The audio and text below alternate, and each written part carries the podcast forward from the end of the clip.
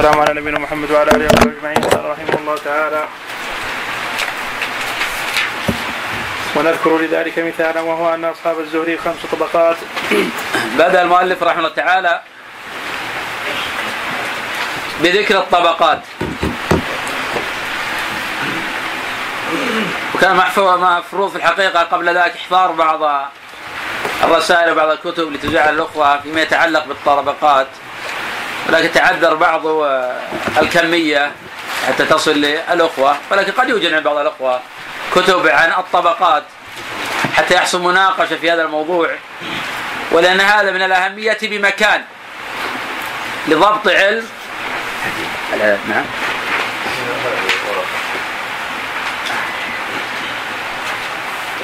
هذه ما نشوفها لا.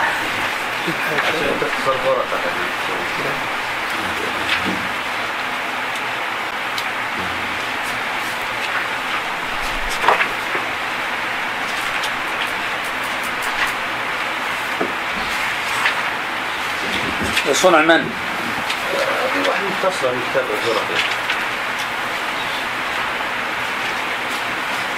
لماذا ما وضع رسالة كاملة؟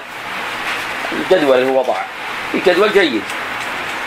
لوحة الكبر بحرف كبير وربما تكون هذه يعني كاملة بس هذه مصغرة. لكن لو كبير ممكن تكون كاملة لكن وضعها على شكل دائري.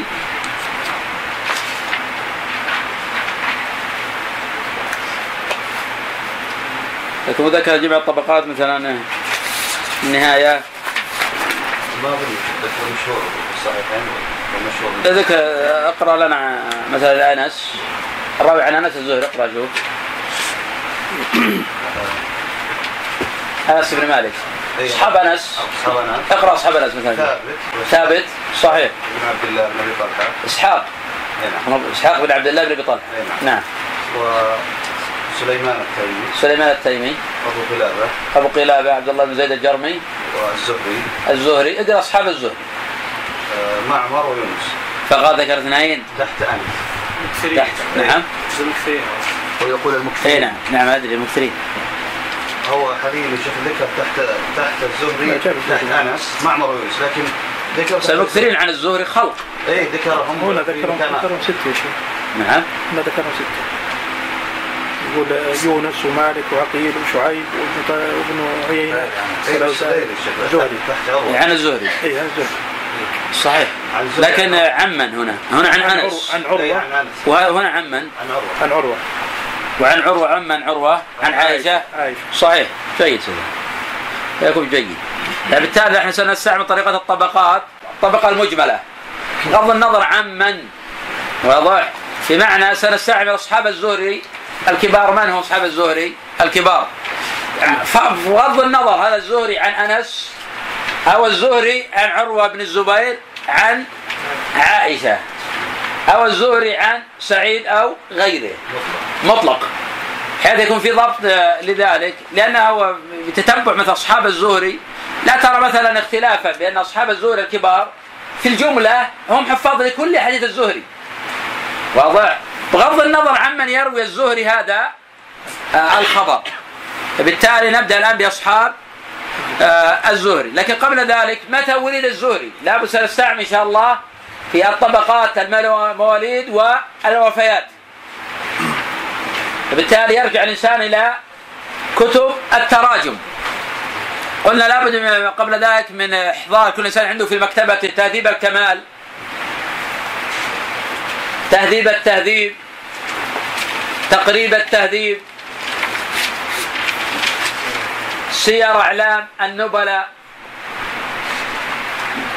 تعجيل المنفعة ولكن هذا كتاب خاص في الرجال الذين لم يذكروا في الكتب الستة وإنما ذكرهم الإمام أحمد رحمه الله تعالى في مسنده وهذا كتاب جيد ونافع ومهم لا يستغني عنه طالب العلم.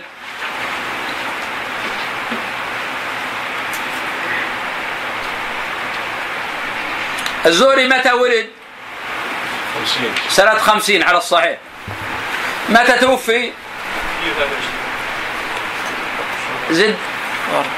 سنة 54 أربعة و- أو أربع وعشرين. توفي الزهري سنة أربع وعشرين. وقيل غير ذلك أيضا. لكن سنة أربع وعشرين هذا هو على المشهور. لابد نتعرف الآن على أصحاب الزهري. من هم أصحاب الزهري؟ يونس عدهم تعدهم جميعا. عدهم جميعا. يونس وعقيل طيب بدأت بيونس يعني هذا يعني أنه أوثقهم؟ أوثقهم. يعني هو لأن من أوثقهم؟ يونس هو أكثر من سلف مع السلف لكن في من أوثق منه في الزهري؟ مالك. مالك. إذا في يعني نحن لا نشرط الترتيب الحقيقة. لكن أنت لما سألناك أنا قلت هذا ناقشنا اللي يونس يونس و... ومالك وعقيل عقيل. ابن خالد ابن عقيل. عقيل ابن خالد ابن عقيل. الأول بالضم الثاني بالفتح. سفيان. سفيان من هو الثوري؟ لا بن عيينة. أكيد نعم ابن عيينة. الخامس؟ اليمني. معمر معمر بن راشد الصنعاني. هؤلاء الخمسة هم أوثق الناس في الزهري. اضرب عمر نعم. اضرب عمر لا هذا ليس منهم هذا في نافع. لا هو نفسه نعم الصحبة يقول عبيد الله بن عمر يقول شعيب إيه في كلام هذا. لكن في طبعا طبقة أخرى سنتكلم عنهم إن شاء الله. منهم الزبيدي ومنهم شعيب. ابن أبي حمزة ومنهم الأوزاعي ومنهم الليث وهؤلاء سنتحدث عنهم إن شاء الله لكن هؤلاء اللي ذكرناهم أعلى القوم. ولكن في من يقدم على هؤلاء أو يقدم شعيبا على غيره. فلذلك المؤلف يقدم الطبقات نتكلم على هذه الطبقات إنه لابد أيضا من معرفة وجوه الخلاف بين القوم. مثلا قلنا أن الزهري معمر مثلا بن راشد. إذا روى عن الزهري مثلا في اليمن يعني حدث في حديث الزهري في اليمن. كان أتقن وأضبط. لكنه لما ذهب للعراق العجيب وحدث عن الزهري نفسه. أوجد ووجد عنه بعض الروايات. كحديث مثلا غيلان في زواج العشر حين أمر أن يفارق. يبقي أربعا ويفارق ستا. هنا لما حدث فيه بالعراق وصله. وروى عن الزهري عن سالم عن ابن عمر. لما ذهب إلى اليمن لم يتجاوز به سالما سئل الإمام أحمد عن هذا. قال ما حدث به في اليمن هو الصواب. قال ما حدث به باليمن هو الصواب. وقال هذا أكابر الحفاظ منهم البخاري وأبو حاتم والدار قطني وآخرون من الأئمة. كذلك في الجملة معمر وسيأتي إن شاء الله الحديث عنه إذا حدث عن أهل اليمن أو حدث عن الحجاز يتقن. إذا حدث عن أهل العراق خاصة البصريين ما يتقن حديثهم. وذاك الحديث المشهور.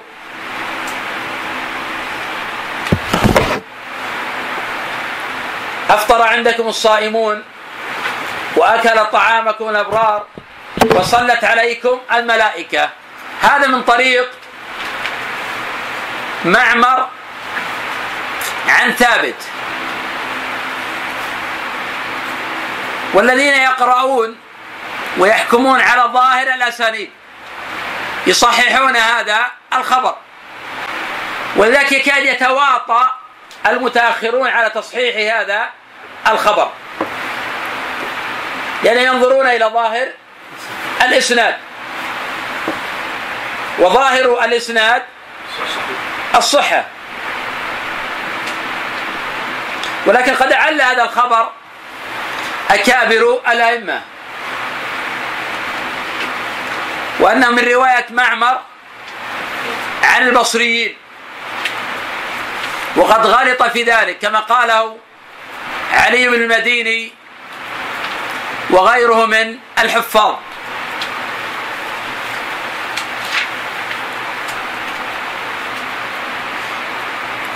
ما هي الفائدة من دراسة الطبقات؟ طبعا ممكن سيكون الشرع على حساب القراءة. يعني نتأخر في بطء بعض الأحيان الوقت ما يتسع ورانا أربعة دروس أيضا. لكن بحيث يكون الشرع على حساب حتى نسير في الطبقات مقصود الفائدة يعني. بالتالي نريد أسأل ما الفائدة من الطبقات؟ يعني معرفة الطبقات ما هي الفائدة منها؟ نعم. لا معرفة اتصال السند لأنه من المسلم أنه قد اتصل. إذا قلنا من أصحابه معنى ذلك أنه قد سمع منه. نعم. ما هي ما معنى الترجيح؟ حين اختلاف. نعم إذا هذا من الفائدة هي معرفة دقائق علم العلل. لا يمكن لشخص أن يكون ملما بعلم العلل ومتقنا له وضابطا له وهو لا يحفظ الطبقات. ومن لم يحفظ الطبقات لن يحل له الاشتغال بالتصحيح والتضعيف وذلك أكثر يصححون على ظواهر الأسانيد يجنون على السنة. يصححون المنكرات والأباطيل. وقد يستدركون على من سبقهم. وأن عندهم من العلم ما ليس عند من سبقهم. لأن يعتمد على ظاهر الإسناد. التقريب عن يمينه ثم الكتاب عن يساره. وينظر الرجل ينظر التقريب. ثقة ثقة ثقة ثقة. ثم في النهاية يقول رجال ثقات. ثم قد يجد أبا زرعة وبحات وحفظ يضعفون الخبر ثم يقول هؤلاء كلهم قد وهموا. لأنه يبني على ظاهر الإسناد وأنه وقف على علم ما فهمه الإمام أحمد ولا فهمه أبو زرعة ولا فهمه البخاري ولا فهمه هؤلاء الحفاظ. لأنه ما يفهم في هذا العلم. وإلا فحديث مثلا حين تنظر إلى حديث أو على لقول قول النبي صلى الله عليه وسلم لعمر البس جديدا وعيش حميدا ومت شهيدا ظاهر إسناده الصحة وأنه على شرط الجماعة. هكذا ينظر إلى ظاهر الإسناد. عبد الرزاق عن معمر عن الزهري عن سالم عن ابن عمر. هذا ظاهر إسناده الصحة. ويكاد يتفق الحفاظ الأوائل على ضعفه.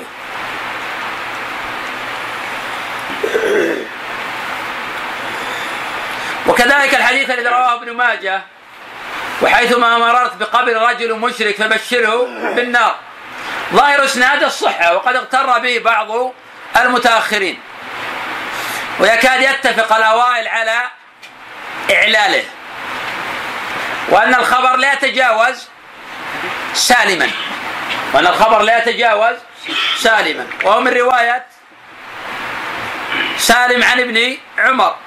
والخبر معلول. كما نص ذكر ذلك الإمام أبو حاتم في العلل إذا الفائدة من الطبقات هي معرفة العلل طيب من الفوائد الأخرى؟ أصحاب هذا جيد لكن الفائدة في علم التصحيح والتضعيف كيف نستفيد أن نوظف هذه الجهود في حفظ الطبقات للتصحيح والتضعيف؟ معرفة أخص الناس بالراوي طيب ما الفائدة إذا عرفنا خص الناس بالراوي؟ يرجح على خير. إذا هذا هو اللي يريده. نعم. يعني عند الاختلاف نرجح نرجح أعرف الناس هذا بهذا. سنتناول إن شاء الله ذلك ببعض الأمثلة فيما سيأتي إن شاء الله. يعني له أصحاب وقد يختلفون في الحديث. هذا يرفع وهذا يوقف وهذا يرسل. فقد يختلفون. فحين نعرف أوثق الناس في أصحاب من أصحاب الزوري أو أوثق الناس في نافع أو أوثق الناس في حتى في نفس ابن عمر أوثق الناس في أبي هريرة مكثرين من الصحابة أو من أصحاب الصحابة أو من أصحاب أصحابه. نعرف كيف نتعامل مع الزوائد ومع الروايات. فلذلك قد نقول أصحاب الزهري ما ذكروا هذا. أصحاب قتادة لم يذكروا هذا. ولذلك مثلا عند الترمذي وصححه آه، حديث آه، آه، همام عن قتادة بإسناده أن النبي صلى الله عليه وسلم قال من كان له زوجتان جاء يوم القيامة وشقه مائل. الترمذي صححه قال وهمام ثقة. ونحن لا نشك أن هماما ثقة. وخاصة أيضا في قتادة. لكن روى هذا الحديث هشام الدستوائي وسعيد بن أبي عروبة عن قتادة قال كان يقال. ولم يذكر اسنادا. قال كان يقال. كيف كيف نرجع؟ أي الروايتين أرجح؟ رواية هشام والدستوائي هشام الدستوائي وسعيد بن عروبة عن قتادة أو رواية همام على ما قال الترمذي ورجح وصحح الحديث وقال همام ثقة. من نرجح؟ نعم. هشام. هشام لماذا رجحنا هشام وسعيد؟ والترمذي صحح رواية همام عن قتادة وهمام عن قتادة قلنا ثقة. نعم. أثبت هشام وسعيد. ومن أثبت الناس في قتادة حتى نعرف إن هذا هو أرجح من هذا. أصحاب قتادة من هم أصلا؟ هشام وسعيد. أصحاب قتادة هشام الدستوائي سعيد. سعيد بن أبي عروبة. ثالث الذي هو في منزلة هؤلاء الاثنين شعبة. ما همام هل هو بمنزلة هؤلاء أو دونهم رتبة؟ وإن كان من الثقات في آه، قتاده ودونهم رتبة وإن كان من الثقات في قتادة. اذا عندنا اختلاف الآن. هذا يقول بإسناد عن النبي صلى الله عليه وسلم. وهذا يقول قتادة كان يقال ولم يذكره مسندا أصلا. اذا لابد أن نرجح إذا كنا بنبني على ظاهر الإسناد وبدون معرفة الطبقات سنحكم ونقول بوصل الإسناد وأنه صحيح. وإذا كنا قلنا نستفيد من الطبقات أن أصحاب قتادة الكبار كهشام الدستوائي سعيد عروبه يرويان عن قتادة قال كان يقال. ماذا سنقول؟ هذا خبر معلول؟ نعم سنقول عن هذا الخبر بأنه معلول. نبي عظمة نبي عظمة ليس أكثر في قتادة من هشام إلا ما يظهر الآن وافق هشام. نعم. وافق هشام. هشام سعيد بن أبي عروبة وأوفق النبي. عن قتادة قال كان يقال الذي وصل هو همام بن يحيى البصري عن قتادة. ففي اتفاق بين سعيد وهشام ما يضر الآن. لسنا الآن في مقام الترجيح لأنه ما اختلفوا. لكن سيأتي إن شاء الله أمثلة في اختلاف شعبة وسعيد بن عروبة وهشام الدستوائي. فعلى هذا من نرجح سياتي إن شاء الله في بابه. لكن إشارات فقط إلى الآن قول المؤلف عن أصحاب الزهري. نعم. حكم الحديث يا شيخ؟ معلول. لا لا. من فوائد الطبقات. انزال حكم الحديث. اي نعم نرجح ترجيح بين الروايات. نعم. الطبقة الأولى جماعة الحفظ والإتقان وطول الصحبة عند الزهري والعلم بحديثه والضبط والضبط, والضبط له كمالك وابن عيينة وعبيد الله بن عمر ومعمر بن ومعمر ويونس وعقيل وشعيب وغيرهم وغيرهم. وهؤلاء متفق على تخريج حديثهم عن الزهري. الطبقة الثانية على الطبقة الثانية. على هذا. مثلا مسكت تقريبا. طبعا سنناقش كل إنسان يصير مستعدا للنقاش حتى يسير في ضبط الطبقات. لأن إذا ما ضبط الطبقات لا يمكن يفهم أصلا في علم الحديث وعلم الرجال. هذا ثقة هذا ثقة. ثم ظاهر الإسناد عندي ثقة. لا لا يلزم. وأنا قلت لكم أكثر من مرة يعني لسنا نقول حين نقول الطبقة الم... أو الثقات عن الزهري أن غيرهم ضعيف عن الزهري. لكن هذه الطبقة هي المكثرة هي المتخصصة. سؤالي من كذا. هذا أنا فاهم. ساتي سؤال. فبالتالي نحن نفهم من الطبقات الآن الإكثار والضبط والحفظ والإتقان. يعني لا نفهم من ذلك أن غير هؤلاء ضعيف. نحن نعلم الأوزاعي ومنزلته في العلم.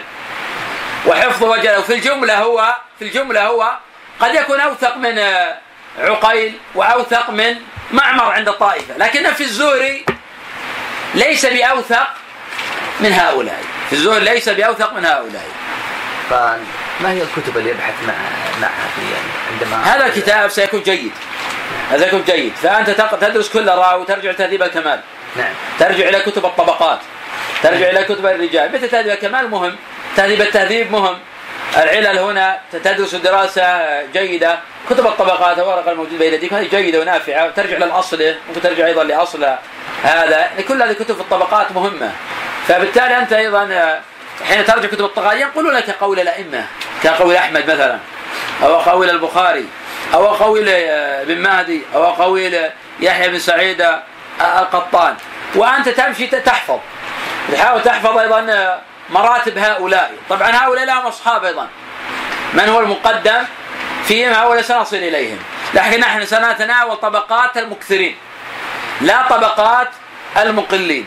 لأن هؤلاء المكثرون تدور عليهم الأحاديث.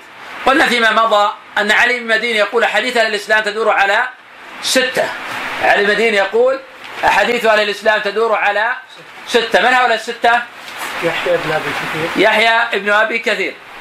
آه، الأعمش. الأعمش سليمان بن مهران الأعمش. الزهري. الزهري محمد بن مسلم بن شهاب الزهري. آه، عبد الله بن بن بن دينار. عبد الله بن دينار أو عمرو بن دينار؟ عمرو بن دينار الله. أنا لا أسأل عمرو عمرو بن عمرو بن دينار؟ نعم هو المكي. إيه. نعم. سفيان لا. سفيان ليس منهم. كم الحين عددنا إحنا؟ أربعة. أربعة. كم بقي؟ واحد. بقي اثنان. ستة قلنا. حديث قتادة. بن دعامة السدوسي وبصري. بقي واحد كوفي. بقي واحد كوفي. لا هو شيء ليس معنا. أبو إسحاق السبيعي. أبو إسحاق السبيعي ما اسمه أبي إسحاق السبيعي؟ عبد الله بن عمرو. أكيد. أو عمرو بن عبد الله. لا. لا ذا أبو معاوية محمد بن خازم الضرير. الشيخ يحيى بن أبي كثير إيش يقول البصري إيش يقول النجد يحيى بن كثير ما قلنا البصري. علي مديني قال اليمني. سماع البصري. لا هو قال اليمني لأنه علم مذهب علي مديني أن الرجل إذا عاش في بلد ستة أشهر ينسب إليه. وعندنا مثلا لو تنظر في نظر التقريب قال الطائي. لأنه مولى الطائيين هو ليس منهم صليبة. وهو عاش في العراق كثيرا. فبذلك لا مانع أن تقول ننسب لهذا. لكن نحن ذكرنا الطبقات عن علي ابن المديني وهو من مذهبه أن من عاش في بلد ستة أشهر نسب إليهم. فنحن تمشينا مع ذلك وسنأتي الله. طبعا بالتدرج. نعم. الحمد لله وحده والصلاة والسلام على من لا نبي. قال رحمه الله تعالى الطبقة الثانية.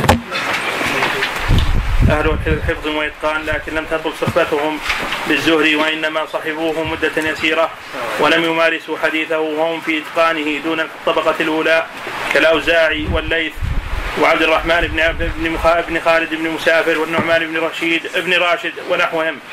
وهؤلاء يخرج لهم مسلم عن الزهري الطبقة الثالثة. لا. تقدم عندنا بالأمس الطبقة الأولى في الرواية عن الزهري. ما هو الطبقة الأولى؟ اذكروا لنا. مالك. مالك. بن عيينة بن عبيد الله بن عمر. عبد الله بن عمر. عبيد الله. نعم عبد الله بن عمر. نعم. معمر بن راشد. معمر بن راشد. يونس بن خالد الايلي يونس بن يزيد. ابن يزيد الايلي ايلي آه، عقيل بن عقيل. عقيل. عقيل بن عقيل. خالد بن عقيل. آه، شعيب. شعيب بن أبي حمزة. على خلاف في بعض هؤلاء بالنسبة أو تقديم بعضهم على بعض. نفهم من الطبقة الأولى وحفظ هؤلاء وجلالة قدم عظيم منزلتهم أنهم يقدمون على الطبقة الثانية.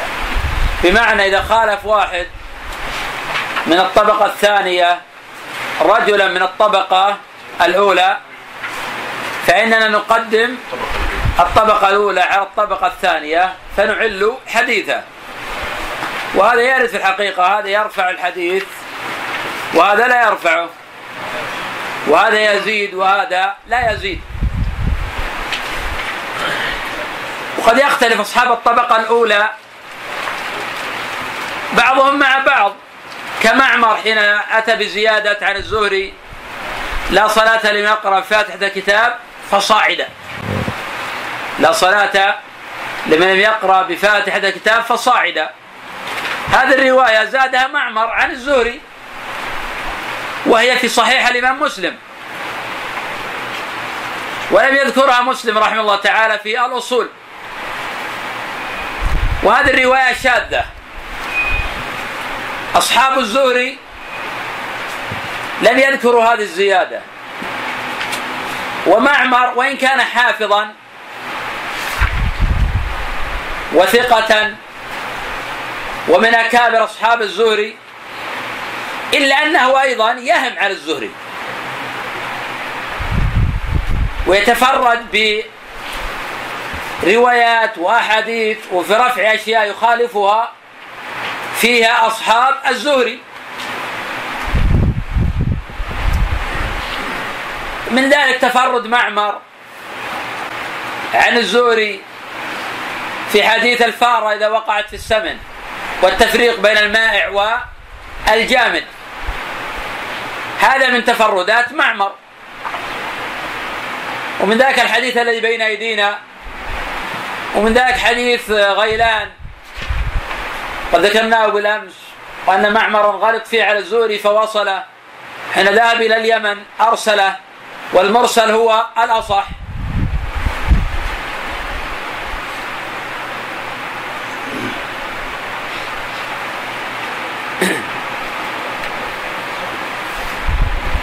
ونستفيد أيضا من الطبقة الأولى. أنهم إذا لم يرووا الحديث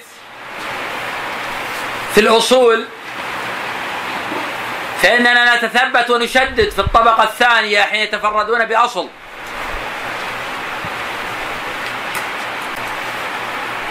لأن أين أصحاب الزهري عن هذا الحديث لو كان ثابتا؟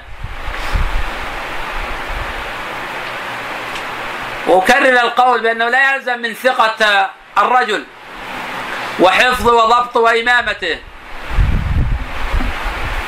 أن يكون له هذا القدر في كل الرجال. كالأوزاعي مثلا.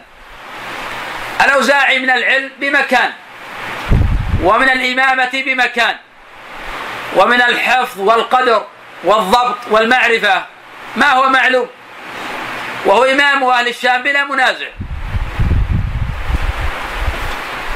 ولكنه في الزهري.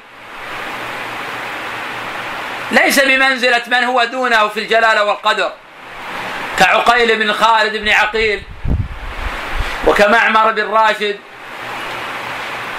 وكيونس بن يزيد الأيلي وكشعيب بن أبي حمزة. هؤلاء أكبر منه في الزهري. وإن كان هو أكبر منهم في آخرين. وإن كان هو في الجملة أكبر قدرا منهم. وهذا من الفوائد دراسة الطبقات. لأن من لا لا معرفة له بالطبقات ويرى اختلاف مثلا عقيل بن خالد ومعمر للزهري للأوزاعي عن الزهري. ينظر إمامة الزهري الأوزاعي. وينظر سيرته وقدره وجلالته وحفظه وضبطه. اتفاق العلماء على أنه من أكابر الأئمة. ثم ينظر ترجمة عقيل ليس له من شهرتهم. ينظر ترجمة شعيب ليس له من شهرة الأوزاعي. فيقدم الأوزاعي لأنه ما يعرف الطبقات. إنما قدر بناء قدم بناء على الشهرة والعلم الواسع والإمامة. وهذا من الغلط الواضح. إذا اختلف الأوزاعي مع معمر وعقيل نقدم معمرا وعقيلا على الأوزاعي لأنهما أضبط منه في أحاديث الأوزاعي. في حديث الزهري فهذا من فوائد قراءة الطبقات. حيث نعرف من نقدم ومن لا نقدم. كذلك الطبقة الأولى. من المهم بمكان أن نعرف مراتبهم ودرجاتهم. من حيث الجملة مالك وابن عيينة مقدمان على غيرهما في الزهري. وعبيد الله ويونس ويزيد وعقيل ومعمر متقاربون. وفي ذلك خلاف أيضا. ففي من قدم معمرا على غيره في الزهري. فمعرفة تفاوت هؤلاء من الأهمية بمكان حين الاختلاف. وفيما مضى شرحنا مسألة زيادة الثقة وقلنا يبنى في ذلك على القرائن. إذا اختلف الثقات بعضهم مع بعض وكانوا من القرب والضبط والعلم بالزهري بمكان نبني في ذلك على القرائن. دلت قرينة على ترجيح قول على قول أعملنا هذه القرينة.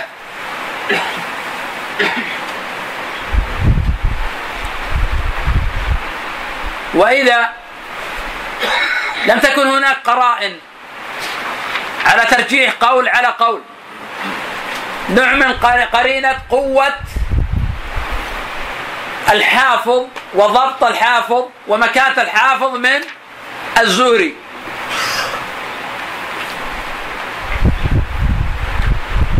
فإذا اختلف الزهري وابن عيينة في اختلف الأوزاعي وابن عيينة في الزهري نقدم ابن عيينة. إذا اختلف مالك وابن عيينة في الزهري من نقدم؟ مالك. لكن قد يكون الصواب في حالة مع ابن عيينة في الزهري. وإن كان مالك في الحقيقة أقوى من ابن عيينة في الزهري كما نص عليه الإمام أحمد رحمه الله تعالى. وكذلك نقدم الطبقة الثانية وهي طبقة الأوزاعي والزبيدي. على الطبقة الثالثة وغيرها. لكن قل ما يتفرد. أصحاب الطبقة الثالثة بأصل من الأصول لا يكون معلولا. إذا لم يروه الطبقة الأولى ولا الطبقة الثانية. وفي ناس يضعفون في الزهري كما سيأتي بيانه مثل سفيان بن حسين. سفيان بن حسين هذا صدوق إلا في الزهري ضعيف. سفيان بن حسين صدوق إلا في الزهري فضعيف.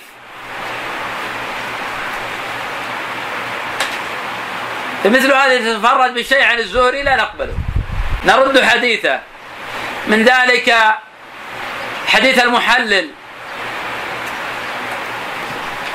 في الفرس والسباق. هو من رواية سفيان بن حسين عن الزهري. هذا حديث لا نقبله. لأن سفيان بن حسين في الزهري سيء الحفظ.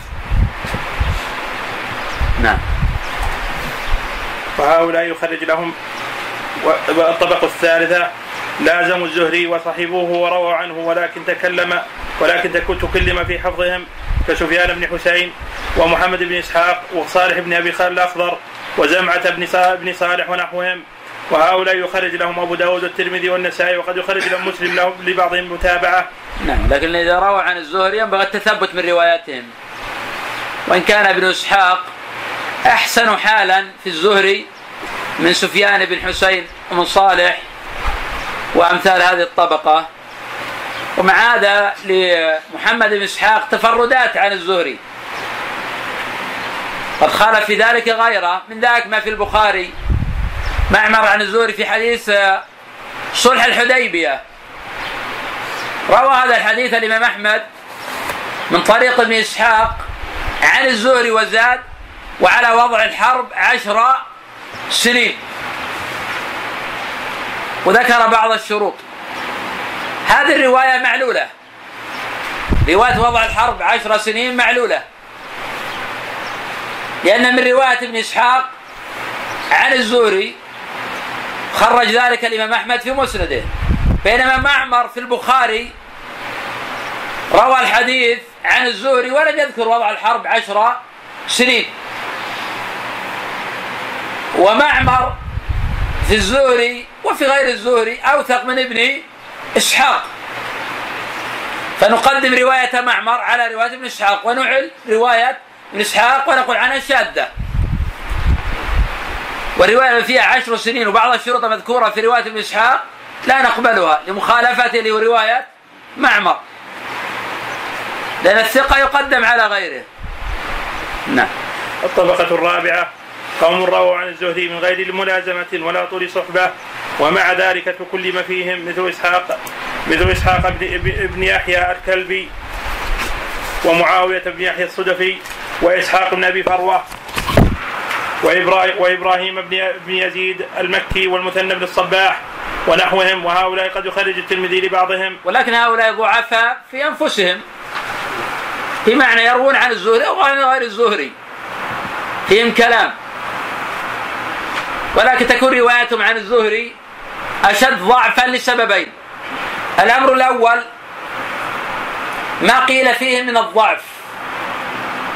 الأمر الثاني أين أصحاب الزهري عن هذه الروايات حتى يتفرد ويرويها أمثال المثنى بن الصباح الذي هو ضعيف في نفسه؟ المثنى بن الصباح يروي عن عمرو بن شعيب وعن غيره وهو ضعيف. إذا كان عن الزهري وعن مكثر وخالف الثقات كان أعظم ضعفا. ولذلك مما يستدل به على ضعف الراوي تفرد عن أقرانه بأشياء لا يرويها الأقران الحفاظ. هذا يستدل به على ضعف الراوي. فلو كانت هذه الرواية ثابتة وصحيحة لرواها الحفاظ. فلماذا يتفرد بها المثنى وأمثاله؟ فكانت هذه دلالة على ضعف المثنى. وأن يتفرد بأشياء عن الزهري لا يذكرها أصحابه الحفاظ الثقات. نعم. وهؤلاء قد يخرج الترمذي لبعضهم الطبقة الخامسة قوم من المتروكين والمجهولين كالحكم الأيلي وعبد القدوس بن حبيب ومحمد بن سعيد المقصلوب وبحر وبحر السقاء ونحوهم. هؤلاء اللي ذكر متروكون. وليس لهم كبير رواية عن الزهري وإنما أشار إليهم الحافظ ليبين ضعفهم وترك الأئمة لهم وإنما يوجد من رواياتهم وهي قليلة فهي متروكة. والمعول على النظر في الطبقة الأولى والطبقة الثانية والطبقة الثالثة. الطبقة الأولى هي الذروة في أصحاب الزوري. الطبقة الثانية ثقات حفاظ كالأوزاعي والزبيدي وامثال هؤلاء لكنهم دون الطبقة الأولى. الطبقة الثالثة فيهم صدق. لكن تكلم في بعضهم عن الزوري كسفيان بن حسين صالح بن أبي الأخضر محمد بن إسحاق وأمثال هؤلاء. فلا بد من معرفة الطبقات لنعرف كيف نتعامل. ابن إسحاق في الحقيقة أنه ليس بمقل عن الزهري. فدراسة مروياته من الأهمية بمكان. حتى تنظر هل تفرد عن أصحاب الطبقة الأولى أم لم يتفرد؟ لأن متى ما تفرد ابن إسحاق عن أصحاب الطبقة الأولى كان للتفرد حكما. وأما إذا خالف أحد من أصحاب الطبقة الأولى كان لحديث حكم واحد وهو الرد. وأما التفرد فله حكمان قد نقبله وقد لا نقبله. ولو لم يخالف أحدا. لأن ابن إسحاق إذا تفرد بأصل من الأصول فقد تكلم فيها الإمام أحمد في أحاديث الأحكام. بخلاف حديث في السيرة حين روى محمد بن إسحاق عن الزهري عن أنس بن مالك خطبة أبي بكر بعد بيعة السقيفة ابن إسحاق لم يخالف أحدا في هذه الخطبة. وقال أبو بكر في هذه الخطبة أيها الناس إني قد وليت عليكم ولست بخيركم فإن استقمت فأعينوني وإن اعوججت فقوموني. الصدق أمانة والكذب خيانة والقوي فيكم عندي ضعيف حتى آخذ الحق منه إن شاء الله والضعيف عند فيكم عندي قوي حتى أرجع إلى الحق إن شاء الله تعالى. أطيعوني إذا أطعت الله فإذا عصيت الله فلا طاعة لي عليكم. هذا رجال ثقات. ومحمد بن إسحاق في هذا الموضع لم يخالف أحدا ولكنه تفرد. فهذا التفرد في مثل هذا لا يضر. وخاصة أن هذا في السيرة وابن إسحاق في السيرة أقوى منه في الحديث والأحكام. لكن لا نمتنع أن نقول عن هذا الإسناد بأنه صحيح. وأن ابن إسحاق قد ضبط عن الزهري.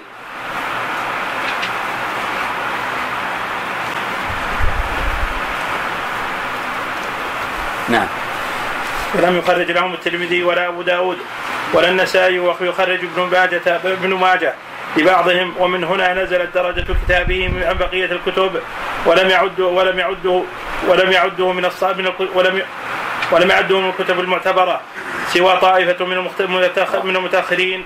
نقف على أصحاب نافع. نقف على أصحاب نافع. صحيح يا شيخ في زبيد ما ما ذكر من الطبقة الأولى نعم الطبقة الثانية هو.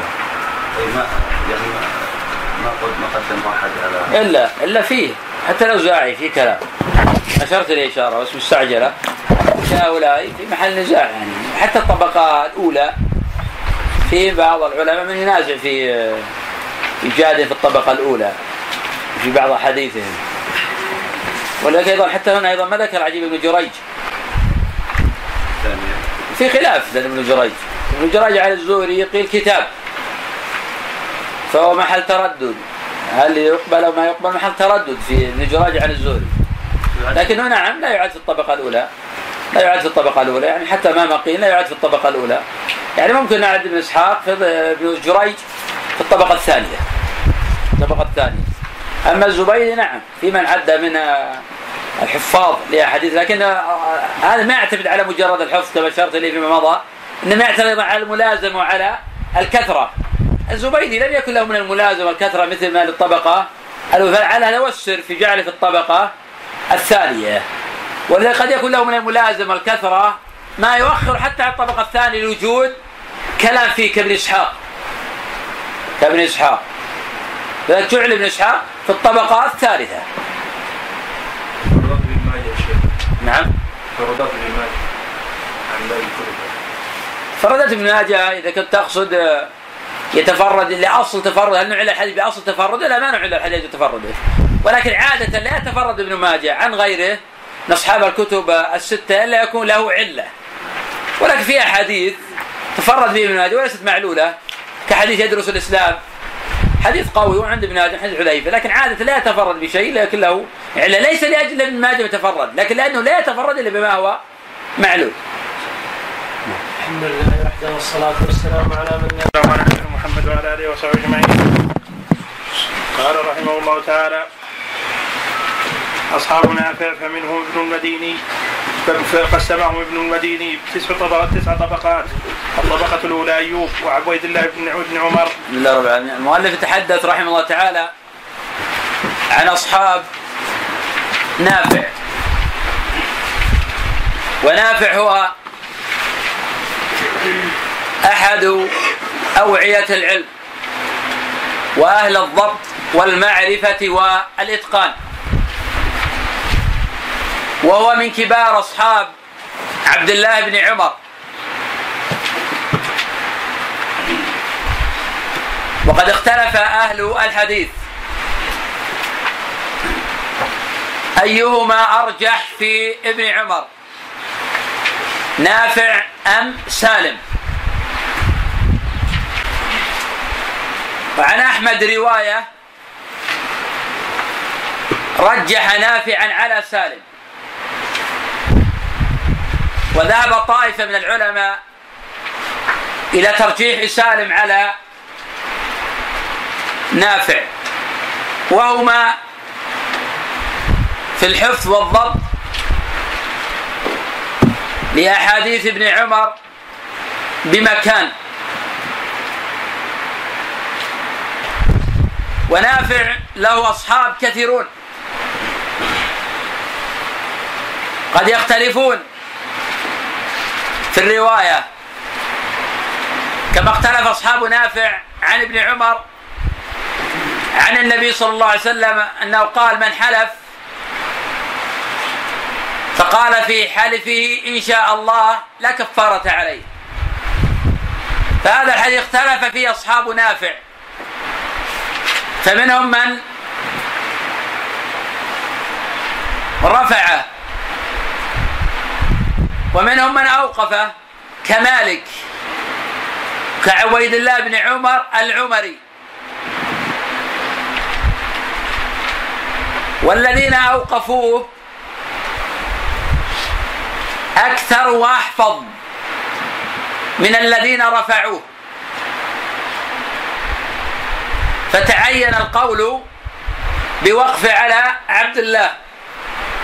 وهذا من ثمرة معرفة الطبقات بحيث نعرف طبقات أصحاب نافع. لأنه إذا جاء الاختلاف كهذا الحديث اللي بين أيدينا قدرنا حينئذ على الترجيح. وأصحاب نافع كثيرون. وهذا الإمام ابن المديني رحمه الله قسمهم إلى تسع طبقات.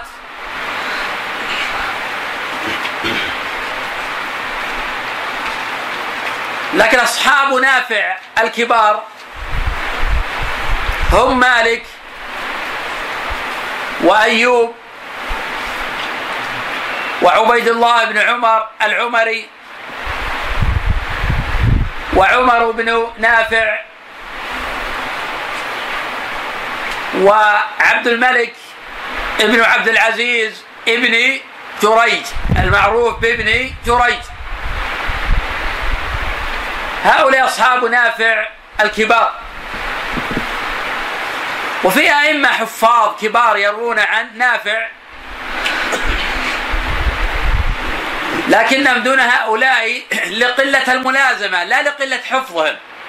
نتحدث فيما مضى عن معنى الطبقة. وأنه لا يعتمد على مجرد الإمامة. ذكرت مثلت ذلك بالأوزاعي في الزهري. فأين إمامة الأوزاعي؟ من إمامة عقيل بن خالد. وعقيل بن خالد في الزهري أوثق من الأوزاعي. إذا الطبقة تعتمد على الضبط والحفظ والإكثار والملازمة. إذا لابد من أربعة شروط لنجعل هذا في الطبقة الأولى. الشرط الأول الحفظ والضبط. الشرط الثاني الإكثار. الشرط الثالث الملازمة.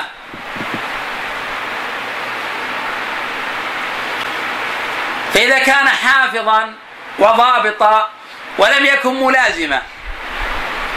إنما روى عنه الحديث والحديثين. فهذا لا نجعله من أهل الطبقة الأولى كالمكثرين. ولكن نقدم المكثرين من أصحاب نافع على غير المكثرين.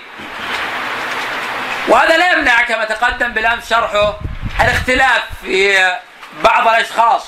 هل يكونون من الطبقة الأولى؟ أو من الطبقة الثانية كما اختلف العلماء في أبي معاوية مثلا محمد بن خازم الضرير في الأعمش.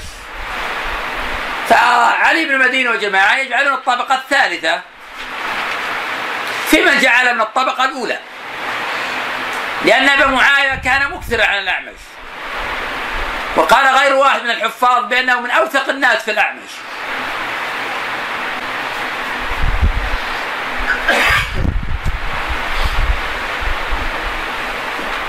واضح الطبقة الأولى من أصحاب نافع من هم؟ مالك. مالك. أيوب. أيوب.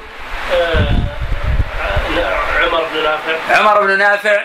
و عبيد الله بن عمر العمري. العمري. وعبد الملك بن عبد العزيز بن جريج. وإن كان عندنا الإمام علي بن رحمه الله تعالى ما صدر مع هؤلاء لكن لم يمكن ينكر على من جعل منهم ذلك. لكن في من؟ مثلا يحيى بن سعيد القطان. يحيى بن سعيد القطان. يقول أوثق الناس في نافع هو ابن جريج. يعني يحيى بن سعيد القطان يقول أوثق الناس في نافع هو ابن جريج. عقبة. موسى بن عقبة. موسى بن عقبة. موسى بن عقبة ثقة في نافع لكن ليس كهؤلاء. لأنه أقل حديثا وأقل ملازمة. وإن كان موسى بن عقبة مدنيا. وإن كان موسى بن عقبة مدنيا.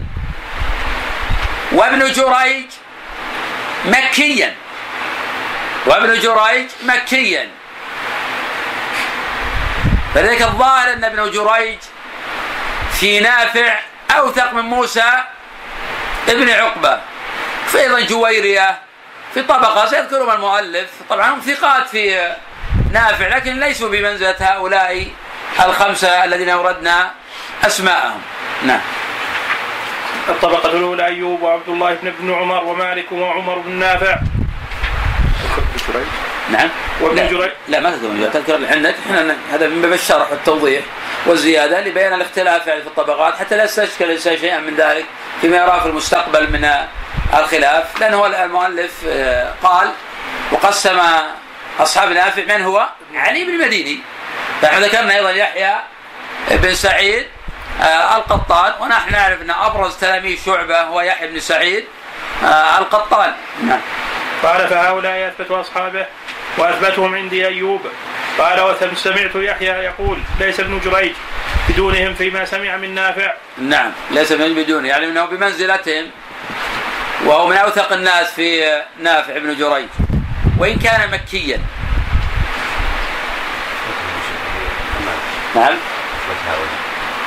في خلاف طبعا اللي يقدم يعني الاساس اللي يقدم طبعا في ثلاث اقوال للعلماء منهم من قال المقدم في نافع هو مالك مطلقا هذا القول الأول. والقول الثاني المقدم في نافع على الإطلاق هو أيوب. والقول الثالث أن المقدم في نافع على الإطلاق هو عبيد الله بن عمر العمري.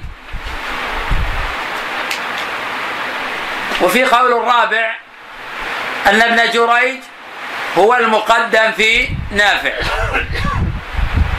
ولكن الظاهر والعلم عند الله أن أبرز والمقدم في نافع هم ثلاثة. المقدمون في نافع ثلاثة. أيوب ومالك وعبيد الله بن عمر العمري. وغير هؤلاء دونهم في نافع. على خلاف ذكرناه قبل قليل. في ابن جريج في عمر بن نافع في موسى بن عقبة في غير هؤلاء. نعم. الطبقة الثانية عبد الله بن عون ويحيى الأنصاري وابن جريج. نعم هؤلاء الطبقة كلهم ثقات. لكن عند علي بن المديني أن هؤلاء دون الطبقة الأولى. وفائدة الطبقات لو اختلف أصحاب الطبقة الأولى مع أصحاب الطبقة الثانية نقدم أصحاب الطبقة الأولى. نعم. الطبقة الثالثة أيوب بن موسى وإسماعيل بن أم- بن أمية وسليمان بن موسى وسعد بن إبراهيم. الطبقة الرابعة. هؤلاء أيضا ثقات. وفي بعضهم كلام يسير. لكن هؤلاء في الحفظ والضبط والملازمة لنافع ليسوا كالطبقة الثانية فضلا عن الطبقة الأولى. ولذلك تكلم في سليمان بن موسى. نعم. الطبقة الرابعة موسى بن عقبة ومحمد بن إسحاق وداود بن حصين. نعم وهذه الطبقة أيضا كموسى بن عقبة مثلا. نحن نرى علي مدينة الآن هنا ذكر في الطبقة الرابعة. في من ذكر في الطبقة الثالثة. في من ذكر في الطبقة الثالثة. ولكن موسى بن عقبة عن نافع ثقة وصحيح الحديث ليس ضعيفا. وإنما نحتاج الطبقات حين الاختلاف. بمعنى لو تفرد موسى بن عقبة عن نافع بحديث لم نرده. فهو ثقة في نافع. وثقة على الإطلاق أيضا. هو حافظ وهو أعلى رتبة في نافع من محمد بن عجلان ومن محمد بن إسحاق. معنى المؤلف الآن ذكر محمد بن إسحاق في الطبقة الرابعة وابن عجلان في الطبقة الخامسة لأن ابن عجلان تكلم فيه في نافع. لأن محمد بن عجلان نذكر إن شاء الله بعد قليل. أما ابن إسحاق فهو أحسن حالا من ابن إسحاق في نافع. ومع ذلك في كلام. ابن عجلان في نافع في كلام. فذاك ينبغي التدقيق في تفرداته عن نافع. ينبغي التدقيق في تفرداته عن نافع. وإن كان محمد بن عجلان في الجملة ثقة تقدم الكلام عنه. وما قيل فيه. نعم. الطبقة الخامسة محمد بن عجلان والضحاك بن بن عثمان وأسامة بن زيد الليثي ومالك بن بن مغول. الطبق نعم ذكر الطبقة الخامسة. وقدم هنا محمد بن عجلان على ابن إسحاق. وابن إسحاق في نافع في كلام. وابن عجلان في نافع في كلام. وهذا لا يعني رد تفردات مطلقة. نعتبر في ذلك القرائن. نعتبر في ذلك القرائن. لكن نشدد في تفردات هؤلاء. وسيأتي أيضا في كلام المؤلف في موضع آخر. الحديث عن ابن إسحاق والحديث عن ابن عجلان في نافع. فاذا رأيت ابن إسحاق عن نافع أو ابن عجلان عن نافع فلا بد من التشديد في ذلك. وكثيرا ما يتفرد ابن عجلان عن نافع برواية شاذة وما يتفرد ابن إسحاق عن نافع برواية شاذة. ويخالف في ذلك من هو أوثق منه. نعم. الطبقة السادسة. نعم وابن عجلان في الخامسة العكس. ربما انعكس في كلامي قبل قليل. صواب ابن إسحاق في الرابعة وابن عجلان في الخامسة.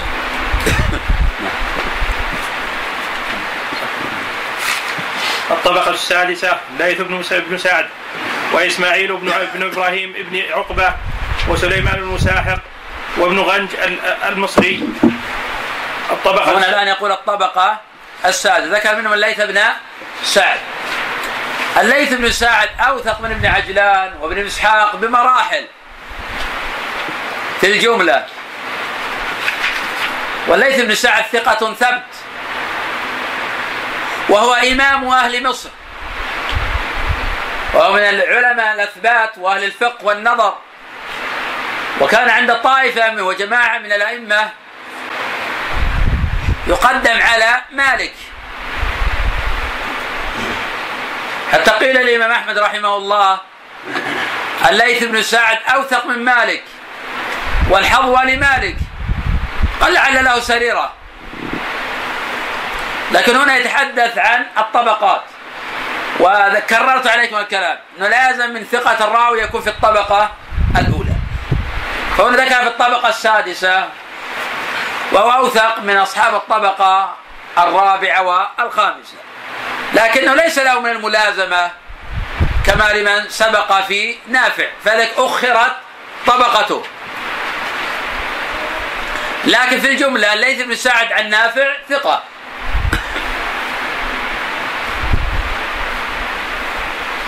نعم. الليث بن سعد بن عجلان مثلا لا على القرائن ما نقدم مطلقا. بمعنى الاخ يقول لو اختلف مثلا ابن إسحاق اللي هو في الطبقة الرابعة أو ابن عجلان في الطبقة الخامسة مع الليث بن سعد الذي في الطبقة السادسه هل يعني نقدم ابن إسحاق اللي هو في الطبقة الرابعة أو ابن عجلان في الطبقة الخامسة؟ الجواب لا. وأنا ننظر في القرائن. ولكن لا يأتي شخص يرجح يقول الليث بن سعد أوثق. فيبني على هذه الطريقة. هذه الطريقة مغلوطة في هذا الجوانب. إنما نقول هو أوثق إذا كانوا في رتبة واحدة في الحفظ والضبط والإتقان في هذا الراوي. بمعنى لا تنظر إلى الشكل العام والثقة المطلقة. إنما نحن نتكلم على الطبقات ما نتكلم على هذا أوثق من هذا. نحن نتكلم على أصحاب نافع. ما نتكلم على أيهما أوثق. لا, لا ينازع أحد من العلماء. بأن ليث بن سعد أوثق من ابن إسحاق. وأن ليث بن سعد أوثق من ابن آه عجلان. إنما نتكلم بل, قد لا قد لا نقول أيضا في الجملة آه في الطبقة الأولى عمر بن نافع. في نظري أن ليث بن سعد في الجملة أوثق من عمر بن نافع. وهذا في الطبقة الأولى وهذا في السادسة. لكن في نافع لا. في نافع لا. لابد من هذا التفصيل والتدرج في أصحاب هذا آه المحدث. فبالتالي ما يمكن نقول مطلقا إنه ابن عجلان أوثق حتى في نافع. نبني على القرائن ونحف في آه، الحديث. طبعا في اختلافات كثيرة كقضية ولا تنتقم المرأة. هل هذا موقوف أم هذا آه، مرفوع؟ في خلاف قوي. البخاري رجح رفعه مع الذي رفعه العجيب الليث بن سعد جويرية موسى ابن عقبة والذين أوقفوه مالك وعبيد الله. لا تنتقم المرأة المحرمة. الذي رفعوه الليث بن سعد موسى بن عقبة جويرية ليس من الطبقة الأولى ولا من الثانية. والذين أوقفوا على ابن عمر مالك وعبيد الله وآخرون من الثقات. ومع هذا البخاري ذهب إلى رفعه وأورده في صحيحه. بينما مالك في الموطأ أورد الموقوف ولم يذكره مرفوعا. بينما مالك في الموطأ أورد الموقوف ولم يذكره مرفوعا ويرى مالك أن لفظة ولا تنتقب المرأة المحرمة أنه من كلام ابن عمر وليس من كلام النبي صلى الله عليه وسلم. ويرى البخاري أنه من كلام النبي صلى الله عليه وسلم. الحقيقة حين نطبق هذه القواعد نذهب إلى ما ذهب إليه مالك. لأنه لا يمكن أن نضع الليث بن سعد وموسى بن عقبة وجوير بن أسماء ومن وافقهم في من رفع الحديث في مصاف مالك وعبيد الله عن نافع. هذا في بعد. ولكن قد يمنع من ذلك مانع وهو ترجيح البخاري رحمه الله. فكأن البخاري رجح بالكثرة. فكأن البخاري رجح بالكثرة. ولم يرجح بالحفظ والإتقان والضبط عن نافع. والبخاري بنى على القرائن. ونحن نعرف أن أعمال القرائن أمر ضروري. في هذا العلم وهو علم العلل وعلم الترجيح.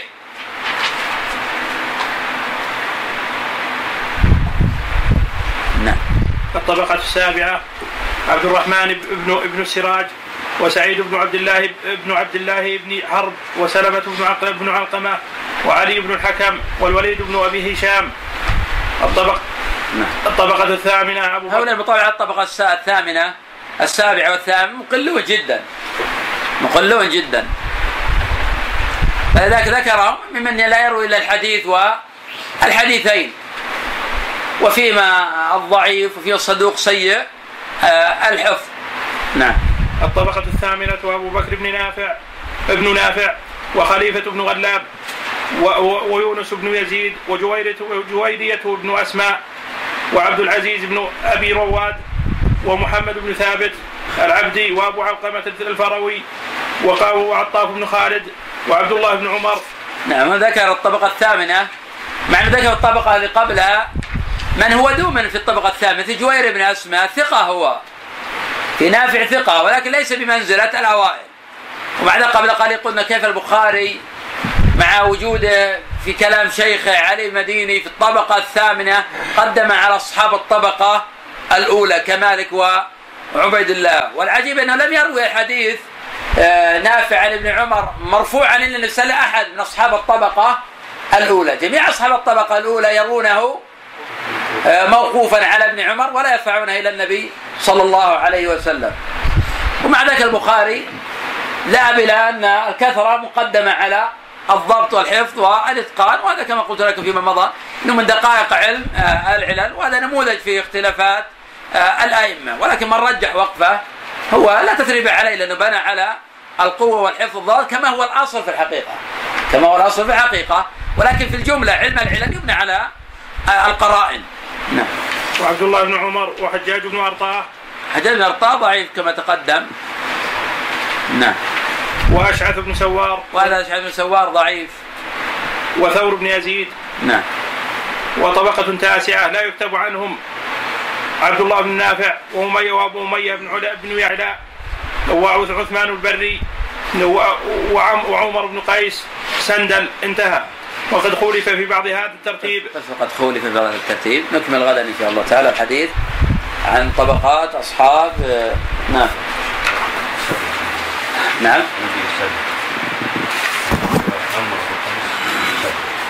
عندك علق عليها؟ عندك علق عليها؟ قال معروف نعم. معروف. عمر بن قيس سندل بس. إيه، علق على في نسخة ولا لا؟ لا. عمر بن قيس المعروف بسندل نعم. عندك سدل ولا علق عليه ما في تعليق. معروف في الحقيقة سندل ما في نسخة ولا شيء خلاص يعتبر سندل نؤخر هذه الأسئلة الغد حكم